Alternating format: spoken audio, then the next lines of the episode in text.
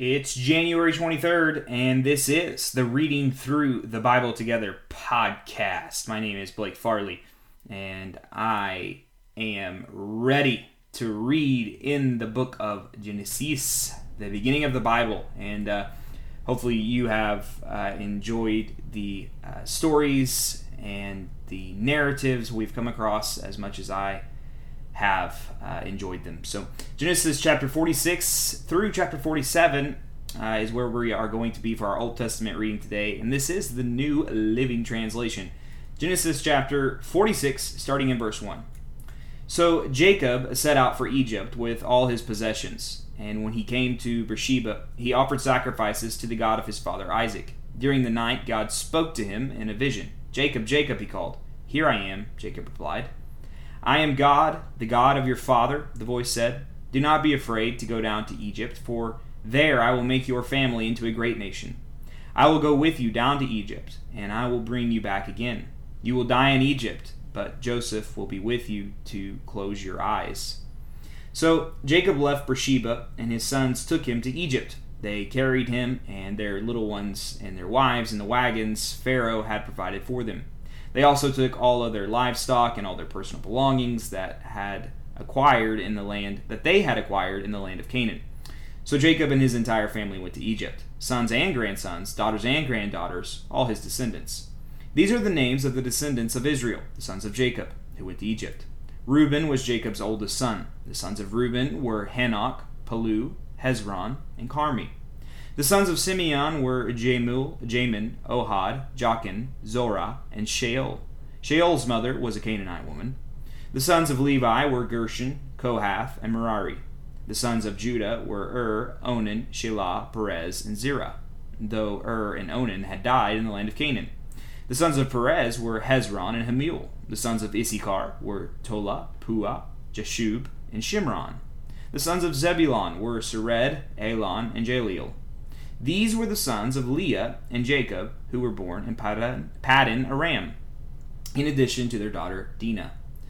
The number of Jacob's descendants, male and female, through Leah was 33. The sons of Gad were Zephon, Haggiah, Shuniah, Ezbaran, Uriah, Aradi, and Arillai. The sons of Asher were Imnah, Ishva, Ishvi, and Beriah. Their sister was Sariah. Beriah's sons were Heber and Malkiel. These were the sons of Zilpah, the servant given to Leah by her father Laban. The number of Jacob's descendants through Zilpah was sixteen.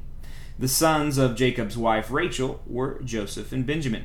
Joseph's sons, born in the land of Egypt, were Manasseh and Ephraim. Their mother was Asenath, daughter of Potiphera, the priest of On. I want to pause here because oftentimes when we uh, read uh, you know, just you know what I would call chronicling. They're just telling uh, what has happened, uh, lineages here, uh, genealogies, as it is referred to probably in your Bibles. It'll say the genealogy of such and such. I, I, like to say the purpose for it every time we come across one because it can be like, man, what is the point of this? Can we skip this?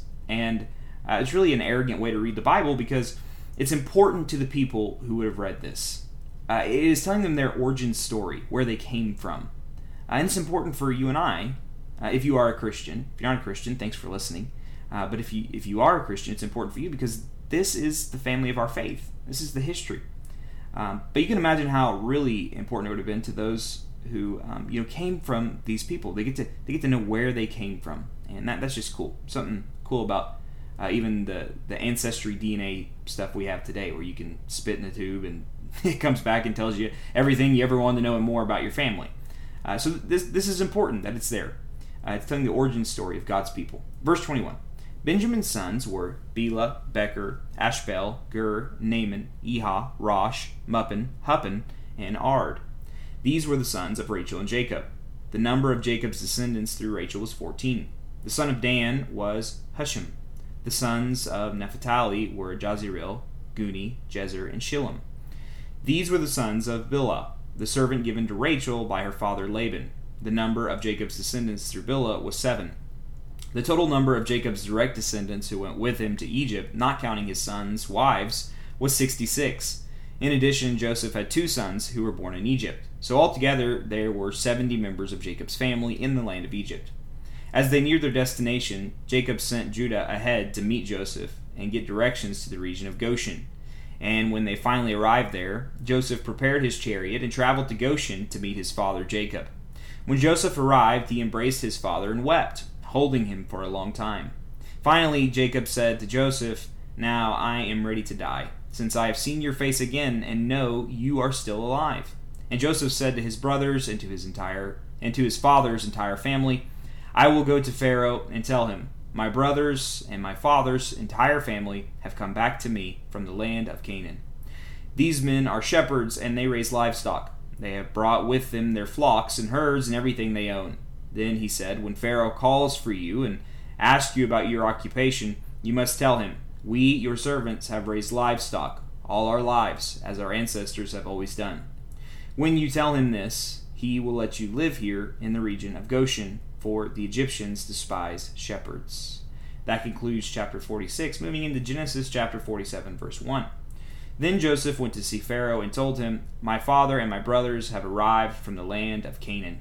They have come with all their flocks and herds and possessions, and they now they are now in the region of Goshen. Joseph took five of his brothers with him and presented them to Pharaoh. And Pharaoh asked the brothers, What is your occupation? They replied, We, your servants, are shepherds, just like our ancestors. We have come to live here in Egypt for a while, for there is no pasture for our flocks in Canaan. The famine is very severe here, so please, we request permission to live in the region of Goshen. Then Pharaoh said to Joseph, Now that your father and brothers have joined you here, choose any place in the entire land of Egypt for them to live. Give them the best land of Egypt. Let them live in the region of Goshen. And if any of them have special skills, put them in charge of my livestock too. Then Joseph brought in his father Jacob and presented him to Pharaoh, and Jacob blessed Pharaoh. How old are you? Pharaoh asked him. Jacob replied, I have traveled this earth for 130 hard years. Man, that is a long time. But my life has been short compared to the lives of my ancestors. Then Jacob blessed Pharaoh again before leaving his court. So Joseph assigned the best land of Egypt, the region of Rameses, to his father and his brothers, and he settled them there, just as Pharaoh had commanded. And Joseph provided food for his father and his brothers in amounts appropriate to the number of their dependents, including the smallest children. Meanwhile, the famine became so severe that all the food was used up, and people were starving throughout the lands of Egypt and Canaan. By selling grain to the people, Joseph eventually collected all the money in Egypt and Canaan. I want to read that again. By selling grain to the people, Joseph eventually collected all the money in Egypt and Canaan. He, had all of it. Isn't that crazy? And he put the money in Pharaoh's treasury. When the people of Egypt and Canaan ran out of money, all the Egyptians came to Joseph. Our money is gone, they cried but please give us food, or we will die before your very eyes. Joseph replied, Since your money is gone, bring me your livestock. I will give you food in exchange for your livestock. So they brought their livestock to Joseph in exchange for food, in exchange for their horses, flocks of sheep and goats, herds of cattle, and donkeys. Joseph provided them with food for another year. But that year ended, and the next year they came again and said, We cannot hide the truth from you, my lord. Our money is gone all our livestock and cattle are yours. We have nothing left to give but our bodies and our land. Why should we die before your very eyes? Buy us and our land in exchange for food. We offer our land and ourselves as slaves for Pharaoh. Just give us grain so we may live and not die, and so the land does not become empty and desolate. So Joseph brought all the land of Egypt for Pharaoh. All the Egyptians sold him their fields because the famine was so severe. And soon all the land belonged to Pharaoh. As for the people, he made them all slaves, from one end of Egypt to the other. The only land he did not buy was the land belonging to the priests. They received an allotment of food directly from Pharaoh, so they did not need to sell their land. This is crazy. So we're setting up for Exodus, which is the next Bible book we're going to read. And who owns everything? Pharaoh, Egypt. They have it all all the land, all the people, everything. Verse 23. Then Joseph said to the people, Look, today I have brought you in your land for Pharaoh. Today I have bought you in your land for Pharaoh. I will provide you with seed so you can plant the fields. Then, when you harvest it, one fifth of your crop will belong to Pharaoh. You may keep the remaining four fifths as seed for your fields and as food for you, your households, and your little ones. You have saved our lives, they exclaimed. May it please you, my lord, to let us be Pharaoh's servants. Joseph then issued a decree, still in effect in the land of Egypt, that Pharaoh should receive one fifth of all the crops grown on his land. Only the land belonging to the priest was not given to Pharaoh. Meanwhile, the people of Israel settled in the region of Goshen in Egypt. There they acquired property, and they were fruitful, and their population grew rapidly.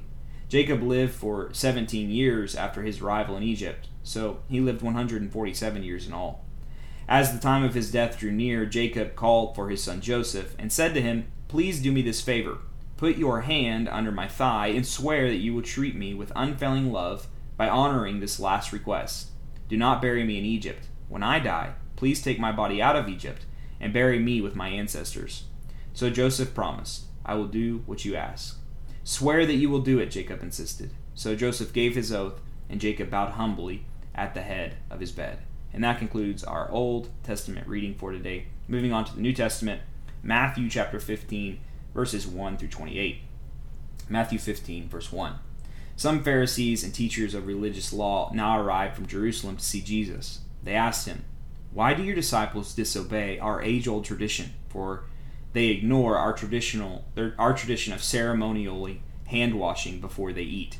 Jesus replied, And why do you, by your traditions, violate the direct commandments of God?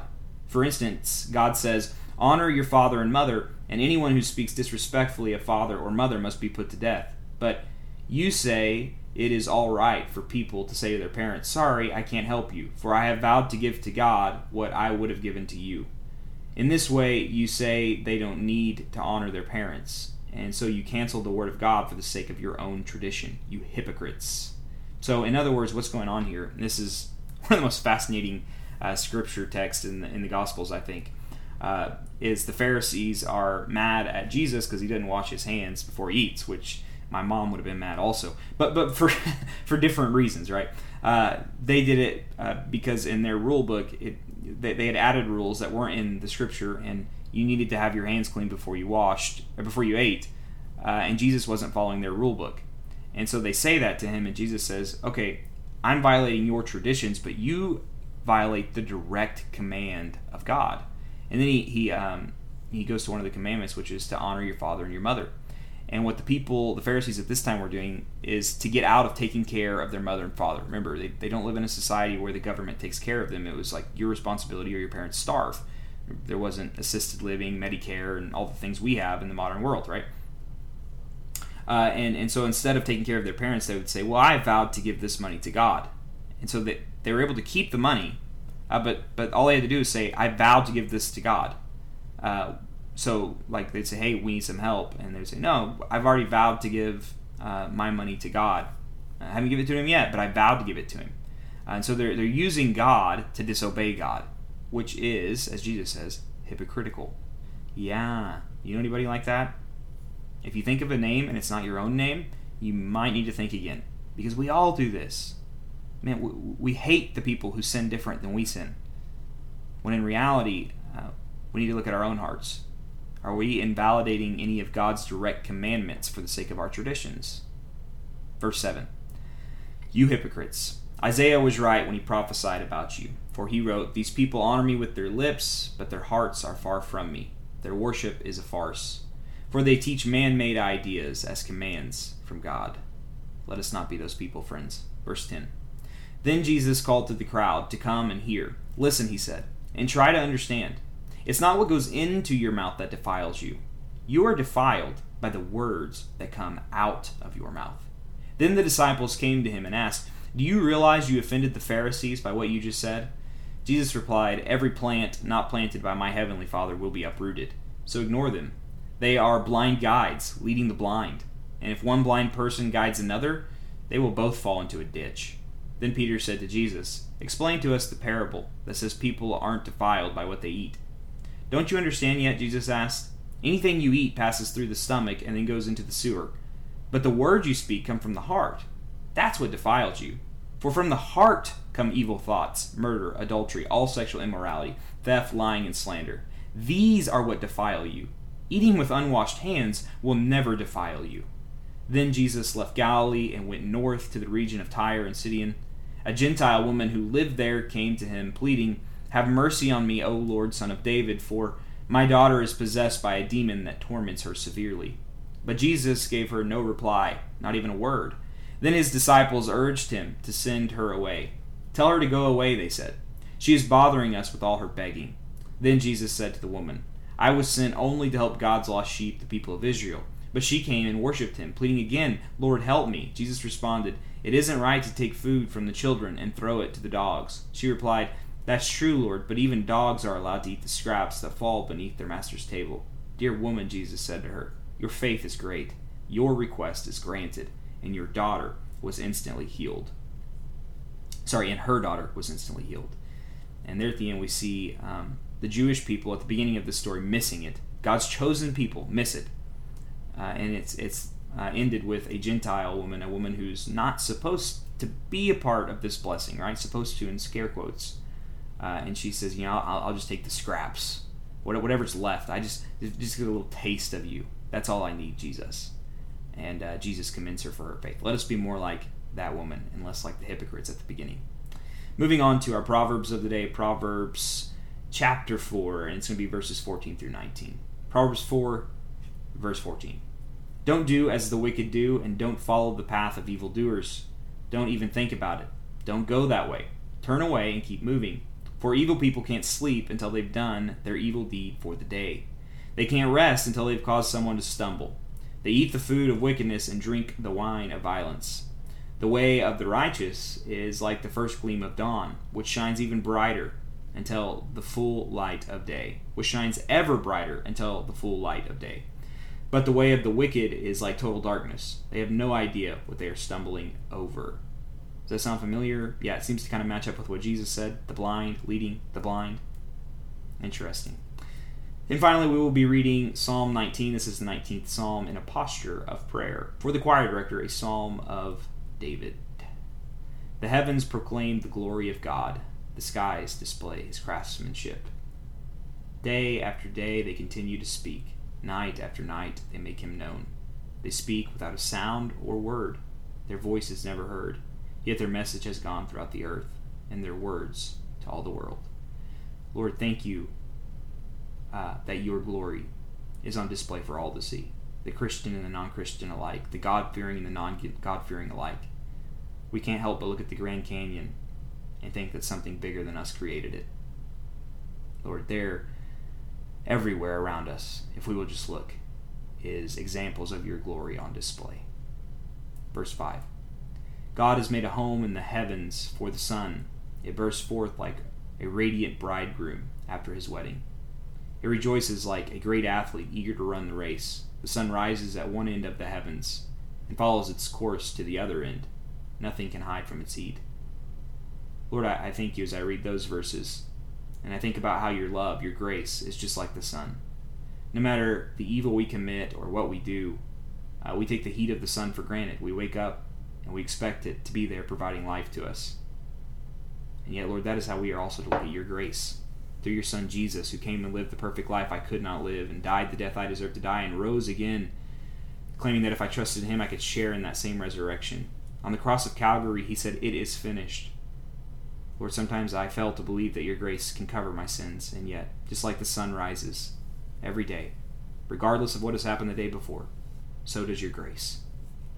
Verse 7 The instructions of the Lord are perfect, reviving the soul. The decrees of the Lord are trustworthy, making wise the simple.